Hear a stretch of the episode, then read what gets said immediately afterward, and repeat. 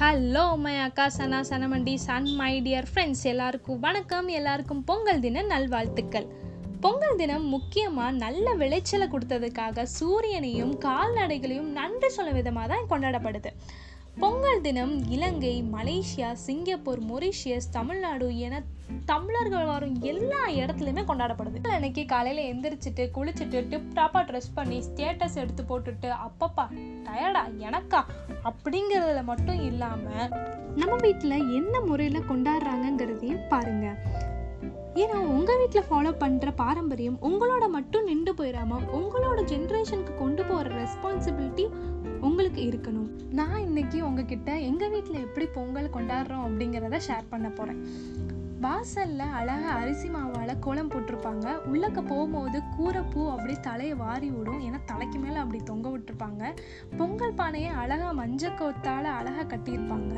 சூரியன் வரதுக்கு முன்னாடியே பொங்கல் வைக்க ஸ்டார்ட் பண்ணிடுவாங்க பொங்கல் பொங்கும் போது பொங்கலோ பொங்கல் அப்படின்ட்டு ஜாலியாக கத்திட்டு இருப்போம் ஏரியாவே அலற மாதிரி. பொங்கல்லாம் ரெடி ஆனதுக்கப்புறம் ஒரு இலையில நம்ம நாட்டு காய்கறிகள் எல்லாம் வச்சுருப்பாங்க. என்னென்னா பூசணிக்காய் அவரைக்காய் புடலங்காய் பீக்கங்காய் கத்திரிக்காய் அப்புறம் வந்து பனங்கிழங்கு அது எல்லாத்தையும் வச்சு சாமி கும்பிட்றதுக்காக ரெடி பண்ணியிருப்பாங்க ஒரு உலக்கையில் வந்து என்ன பண்ணியிருப்பாங்க நெல் வச்சு அதுக்கு மேலே வந்து வெத்தலை வச்சுருப்பாங்க.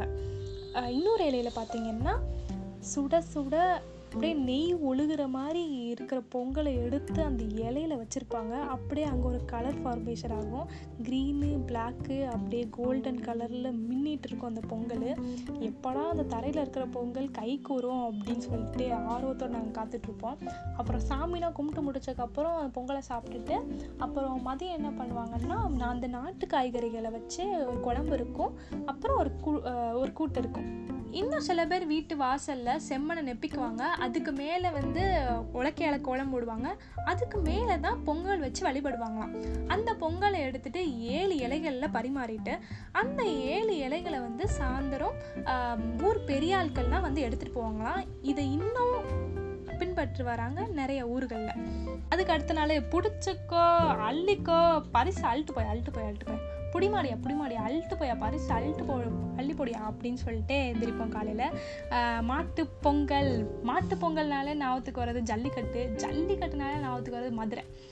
மதுரையில் நிறைய இடத்துல ஜல்லிக்கட்டு நடக்கும். முக்கியமாக அவனியாபுரம் பாலமேடு அலங்காநல்லூர். இந்த மூணு இடம் தான் ஃபேமஸ் எல்லாருக்கும் நான் பொங்கல் சொல்லி சொல்லி உங்களுக்கு பொங்கல் சாப்பிடணுங்கிற ஆர்வம் அதிகமாக இருக்கும்னு நினைக்கிறேன்.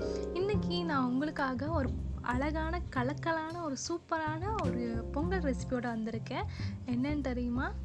பாபா பாஸ்கரின் சாக்லேட் பொங்கல். வாங்க சமைக்க போகலாம். ஒரு குக்கரில் பாசிப்பருப்பை நெய்யில் வறுத்துக்கங்க. கால் கப் பாசிப்பருப்பு. அப்புறம் ஒரு கப் வரகரிசி இல்லாட்டா பச்சரிசி எடுத்துக்கோங்க. அதுக்கு ஏற்ற மாதிரி நாலு கப் தண்ணி. இல்லாட்டா ரெண்டு கப் பால் எடுத்துக்கோங்க ரெண்டு கப் தண்ணியை எடுத்துக்கோங்க. ஒரு பெஞ்சு சால்ட்டை போட்டுக்கோங்க.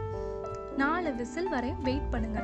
நாலு விசில் வந்தக்கப்புறம் ரெண்டு டேபிள் ஸ்பூன் சாக்லேட் பவுடர் போட்டுக்கோங்க. அதுக்கப்புறம் வெல்லம் ஒரு கப் அளவுக்கு வெள்ளத்தை அதில் ஆட் பண்ணிக்கோங்க. ஒரு திக்காக இருக்கிற மாதிரி இருந்துச்சு அப்படின்னா ஒரு கப் பால் ஆட் பண்ணிக்கோங்க. கடைசியில் முந்திரியும் காஞ்ச திராட்சையும் அப்படியே நெய்யில் வறுத்து அவன் மேலே அப்படியே போட்டு விட்ருங்க கலக்கலான சாக்லேட் பொங்கல் தயார். இத்துடன் உங்களிடமிருந்து விடைபெற்றுக் கொள்வது உங்கள் ஸ்ரீ.